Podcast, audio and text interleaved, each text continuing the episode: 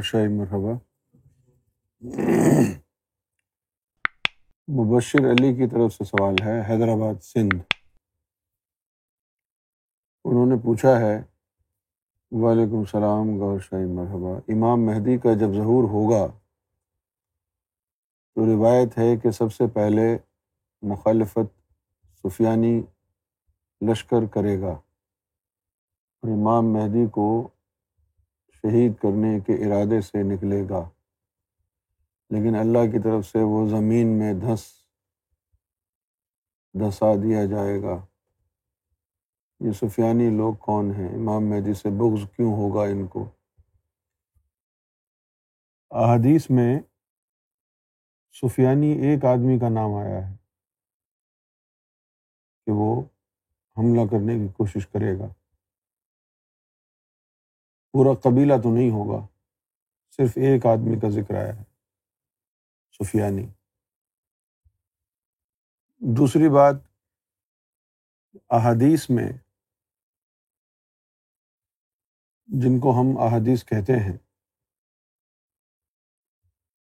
ان کے متن کی صحت کا بڑا مسئلہ پیدا ہو چکا ہے۔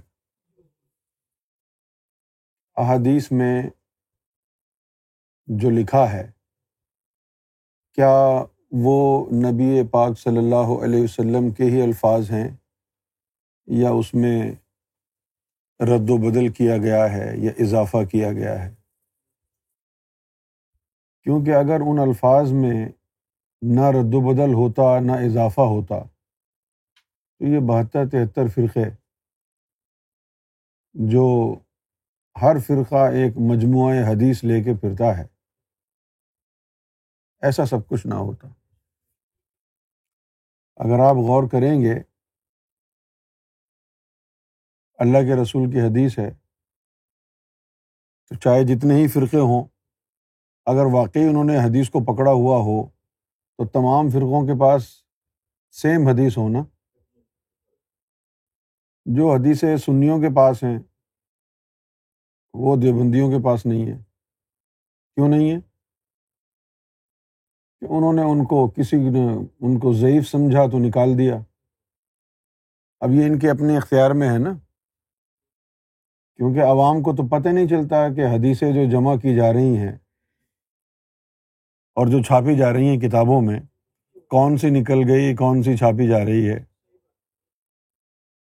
اب جس طرح اپنے تئیں شیخ الاسلام صوفی اسکالر طاہر القادری صاحب نے احادیث کا مجموعہ لکھا ہے۔ وہ الہام تو نہیں ہوا نا؟ کتابوں سے ہی لکھا ہے نا؟ تو کیا بڑی کاوش ہوئی؟ جو چیز پہلے ہی کتابوں میں موجود ہے۔ تم نے تین سو کتابیں انہیں کتابوں کو کاپی پیسٹ کر کے لگا دی۔ یہ تو کوئی کارنامہ تو نہیں ہے نا؟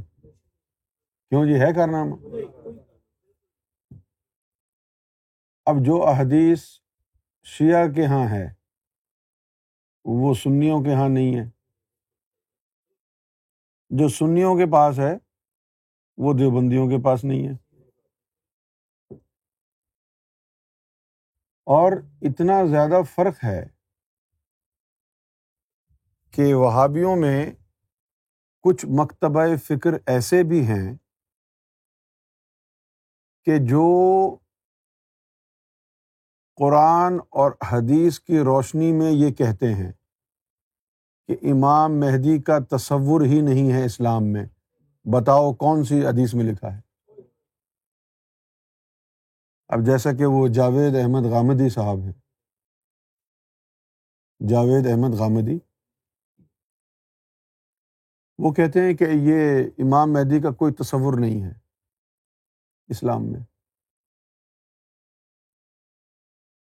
اور پھر انہوں نے کہا کہ ہاں آخری زمانے میں اگر کوئی تصور ہے، تو وہ یہ ہے کہ ایک خلیفہ ہوگا۔ تو ایک خلیفہ ہوگا، اس کی کوئی اہمیت نہیں، بہت خلیفہ آ چکے ہیں۔ لیکن کچھ علماء ایسے بھی ہیں،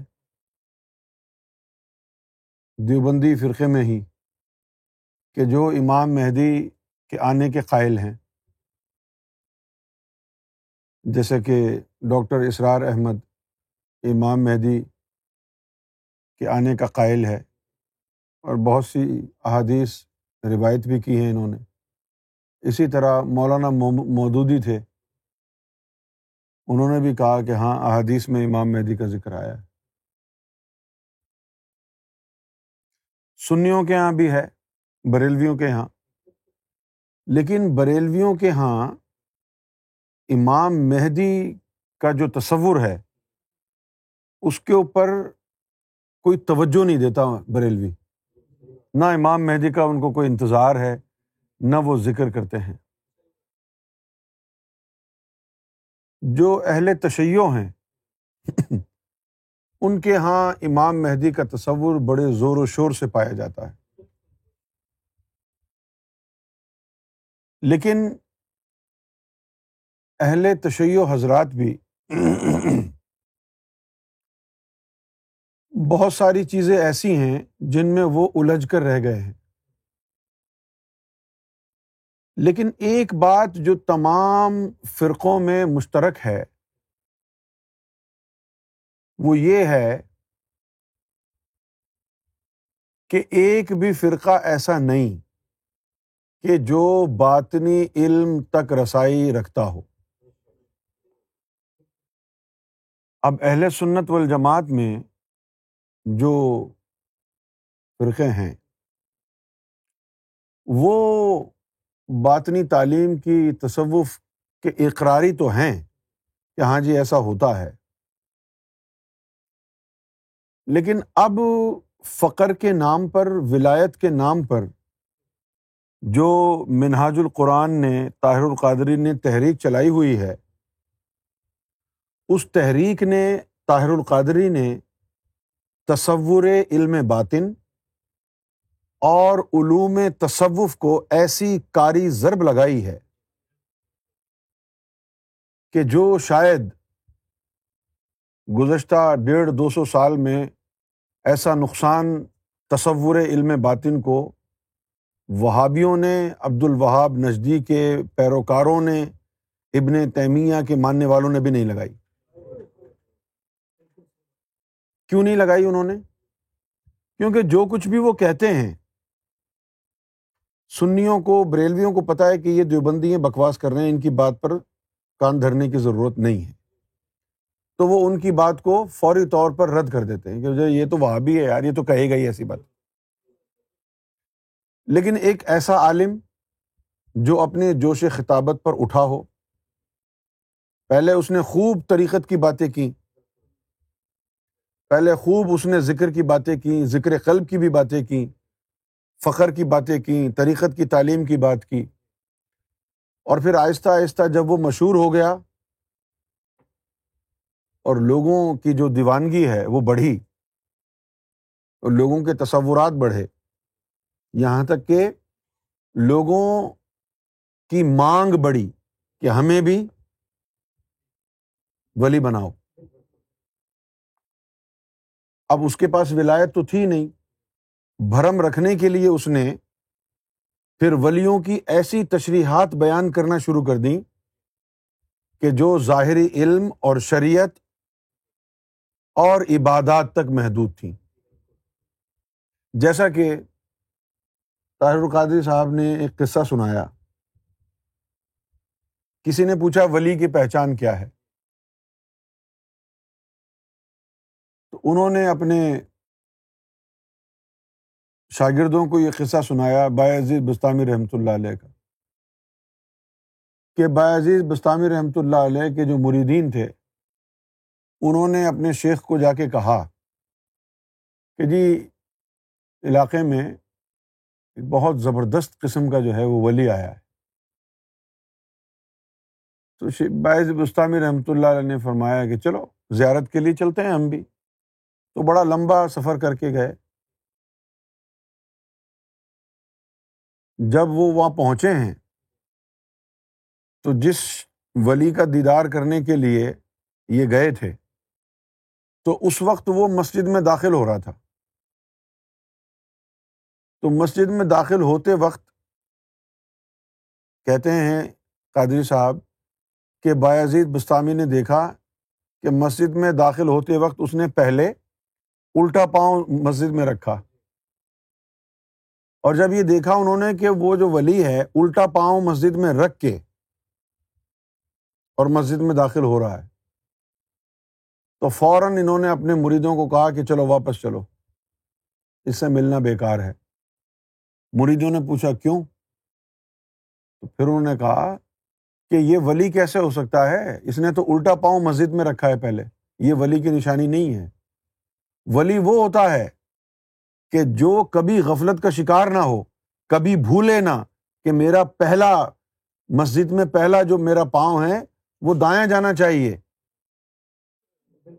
ولی کی نشانی یہ ہے کہ کبھی وہ قبلہ رخ ہو کر کے پاؤں نہ کرے، کبھی وہ قبلہ رخ ہو کر کے تھوکے نہ۔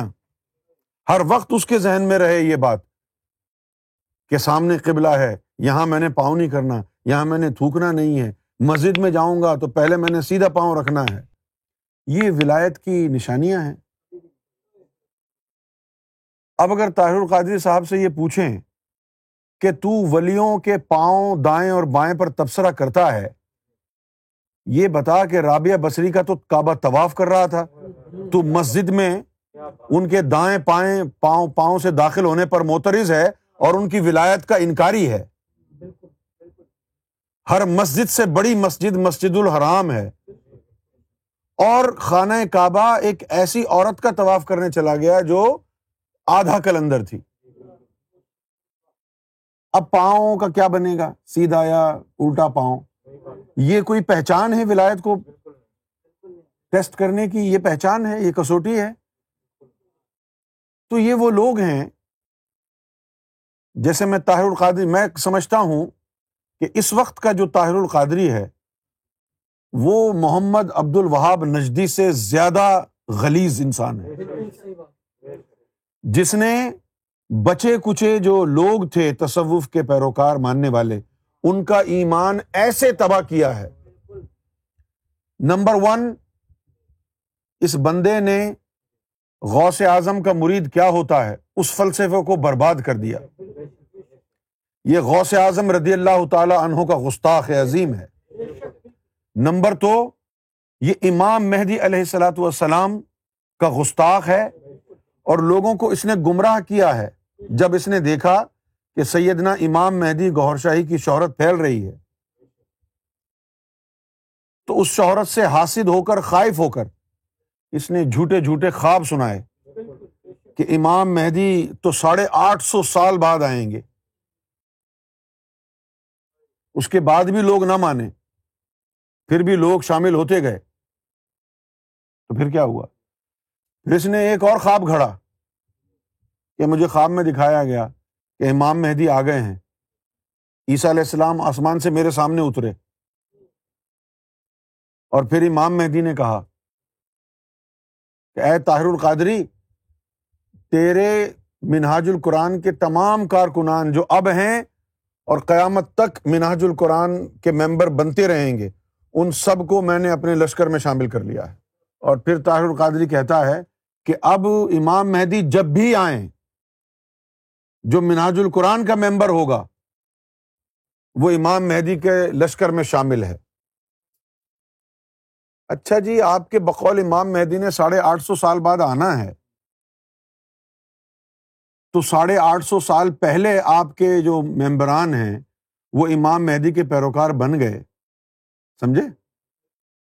تو پھر جب ساڑھے آٹھ سو سال پہلے والے بن سکتے ہیں، تو ایک ہزار سال پہلے والے بھی امام مہدی کے لشکر میں شامل ہو سکتے ہیں۔ دو ہزار سال والے بھی شامل ہو سکتے ہیں۔ تو پھر یہ غوث اعظم رضی اللہ تعالیٰ انہوں نے اپنے بیٹے کے بیٹے پوتے کو کہا کہ اس وقت تک نہ مرنا جب تک میرا سلام نہ کہہ دو۔ مولا علی نے فرمایا کہ مجھے امام مہدی کا زمانہ مل جاتا تو میں ان کی غلامی کرتا سارے زندگی۔ اور تم نے بیٹھے بیٹھے اپنی لڈی چڑھانے کے لیے لوگوں کے سامنے گمبد خزرہ کی جھوٹی قسمیں کھائیں، اللہ کی عزت کی جھوٹی قسمیں کھائیں۔ کبھی امام مہدی کے نام سے جھوٹا خواب منسوب کیا، کبھی کسی سے جھوٹا خواب منسوب کیا۔ جب ایسے عالم تمہاری حدیث کی کتابوں کو لکھیں گے تو تمہاری حدیث کا کیا عالم ہوگا؟ امام جعفر صادق رضی اللہ تعالیٰ انہوں نے اپنے زمانے میں بڑی سختی سے کہا تھا۔ لوگوں نے پوچھا کہ حضرت یہ بتائیے کہ سچی حدیث کی سند اور معیار کیا ہے؟ فلاں نے روایت فلاں سے کیا، فلاں نے روایت فلاں سے کیا۔ کہا، نہیں، اس چیز میں نہ جاؤ۔ جو حدیث قرآن کی خلاف ورزی کرے، اس کو دیوار پر مار دو، کیونکہ وہ رسول اللہ کا فرمان نہیں ہو سکتا۔ تو کتنی حدیثیں آ گئیں۔ ان حدیثوں کی روشنی میں تم کبھی بھی امام مہدی علیہ السلاۃ والسلام کو پہچان نہیں سکتے۔ اور یار، تم قرآن اور حدیث کی روشنی میں امام مہدی کو کیا پہچانو گے؟ پہلے قرآن اور حدیث کی روشنی میں تم مومن تو بن جاؤ۔ اگر قرآن و حدیث تمہاری سمجھ میں آ گیا ہوتا تو تم بہتر فرقوں میں بٹتے۔ کبھی شیعہ بنتے، سنی وہابی دیوبندی بریلوی بنتے، اگر قرآن و حدیث سے تم کو کوئی مدد لینا آتی ہوتی۔ تمہارے پاس تو وہ فن ہی نہیں ہے کہ قرآن سے ہدایت حاصل کر سکو۔ تمہارے پاس تو وہ فن ہی نہیں ہے کہ جو رسول اللہ کے الفاظ کو پہچان سکو۔ کیونکہ تمہارے سینوں میں اللہ کا نور نہیں ہے، تمہارے دلوں میں اللہ کا ذکر نہیں ہے۔ اس لیے تم گمراہی کا شکار ہو۔ اب کیا امام مہدی کو قرآن اور حدیث کی روشنی میں پہچانو گے؟ پہلے قرآن و حدیث کی روشنی میں تم فرقے واریت سے نکل کر کے امتی تو بن کے دکھاؤ۔ کیوں جی؟ اسی لیے سیدنا امام مہدی سرکار گور شاہی نے فرمایا کہ جب یہ حدیثوں میں بگاڑ پیدا ہو گیا اور دنیا کے لیے تقریباً ناممکن ہو گیا کہ وہ حق کو ان حدیثوں کی روشنی میں پہچانے، تو اس کے لیے پھر اللہ تعالیٰ نے اپنی نشانیوں کا ظہور فرمایا۔ اور سرکار فرماتے ہیں کہ یہ جو اللہ کی نشانیاں ہیں، یہ سولین گورنمنٹ پر جیسے مارشل لا کا اپر ہینڈ ہوتا ہے۔ ایک تو ڈیموکریٹک گورنمنٹ ہوتی ہے، ایک سولین گورنمنٹ ہوتی ہے نا۔ اور اگر مارشل لا آ جائے تو وہ ساری ان کی پالیسیز جو ہیں وہ سسپینڈ ہو جاتی ہیں، معطل ہو جاتی ہیں، اور پھر وہاں پر جو ہے نا مارشل لا ہوتا ہے۔ تو سیدنا امام مہدی سرکار گور شاہی نے فرمایا، اسی طرح جب اللہ کی نشانی آ جاتی ہے تازہ تازہ، تو وہ قرآن و حدیث پر مارشل لا کا درجہ رکھتی ہے۔ یہ سیدنا گور شاہی کا فرمان ذیشان ہے۔ وہ اللہ تعالیٰ اللہ تعالیٰ کی نشانیاں ہیں۔ اچھا اب وہ مارشاء اللہ کا درجہ کیوں رکھتی ہیں؟ پوچھیے اس لیے رکھتی ہیں کہ اب یہ حدیث تو تمہارے ہاتھوں میں ہے نا؟ تم اس میں گڑبڑ کر سکتے ہو۔ اور وہ جو نشانیاں ہیں اللہ کی، چاند پر، سورج پر اس، وہ آمیزش سے پاک ہیں۔ ادھر تمہاری رسائی ہی نہیں ہے تو اس میں گڑبڑ کیسے کرو گے تم؟ کیوں جی؟ وہ مارش اللہ کا درجہ کیوں رکھتی ہیں؟ وہ مارش اللہ کا درجہ اس لیے رکھتی ہیں کہ انسان کی رسائی نہیں ان مقامات تک۔ جب رسائی نہیں تو اس میں وہ گڑبڑ اور آمیزش کیسے کرے گا؟ اس لیے یہ جو چاند میں تصویر گور شاہی ہے، بن جالب اللہ نشانی، یہ آمیزش سے پاک ہے۔ مریخ پر۔ اب دیکھو جیسے مریخ ہے اب دیکھو جیسے مریخ ہے۔ جی سرکار۔ اب یہ جیسے مریخ ہے، اس کے اوپر بھی کوئی نشانی ہے؟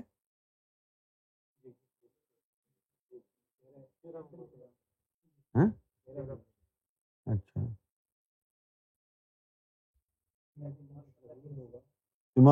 نشانی؟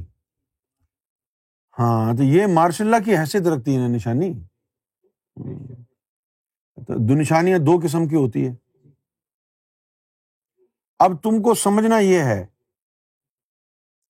دیکھو جی ولی کو ملتی ہے کرامت، اس کو چھپانے کا حکم ہے۔ کیونکہ اس کا اظہار ولی کی طرف سے ہوتا ہے تو وہ چھپا سکتا ہے نا۔ ہاں۔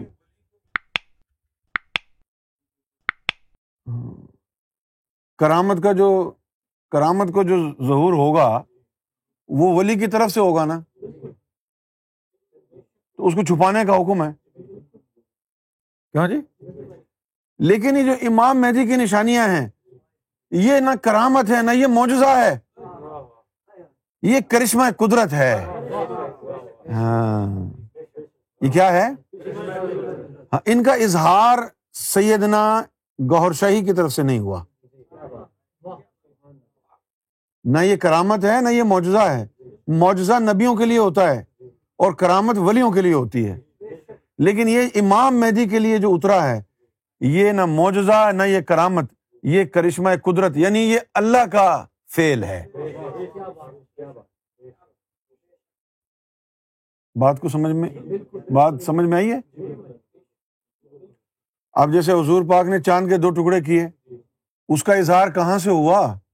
محمد رسول اللہ کی انگلی سے ہوا۔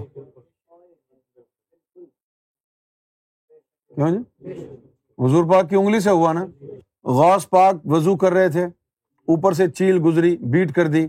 آپ نے آسمان کی طرف چہرہ اٹھایا تو چیل کی گردن کٹ گئی۔ اس کا اظہار کدھر سے ہوا؟ غوث پاک کی نظروں سے ہوا۔ اور یہ جو چاند پر تصویر آئی ہے، اس میں نہ سرکار گور شاہی کی طرف سے انگلی اٹھی، نہ نظر اٹھی۔ یہ اللہ کی طرف سے ہوئی ہے۔ اور جو نشانی اللہ کی طرف سے آتی ہے، وہ دائمی ہوتی ہے۔ ولی کی کرامت عارضی نبی کا معجزہ بھی عارضی۔ لیکن اللہ کی طرف سے جو آئے وہ کرشمہ ہے۔ ہاں، اور وہ دائمی ہے۔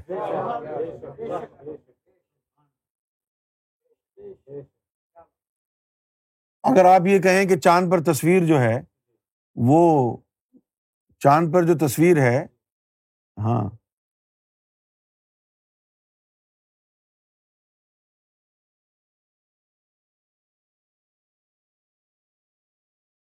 چاند پہ جو تصویر ہے، یہ کیا گور شاہی کی کرامت ہے؟ نہیں۔ کرامت تو ولی ولیوں سے ہوتی ہے نا۔ کرامت؟ ہاں اور ان کو حکم بھی ہوتا ہے کہ چھپاؤ۔ اور چھپانے کی فنکاری سرکار گور شاہی کو ایسی آتی ہے کہ اگر ولی ہوتے تو کبھی کوئی کرامت ہوتی ہی نہیں۔ کیونکہ ایسا چھپانا آتا ہے۔ آپ بات سمجھ میں آئی؟ ہاں۔ یہ جو چاند پہ تصویر ہے نا، یہ اللہ کی طرف سے ہے۔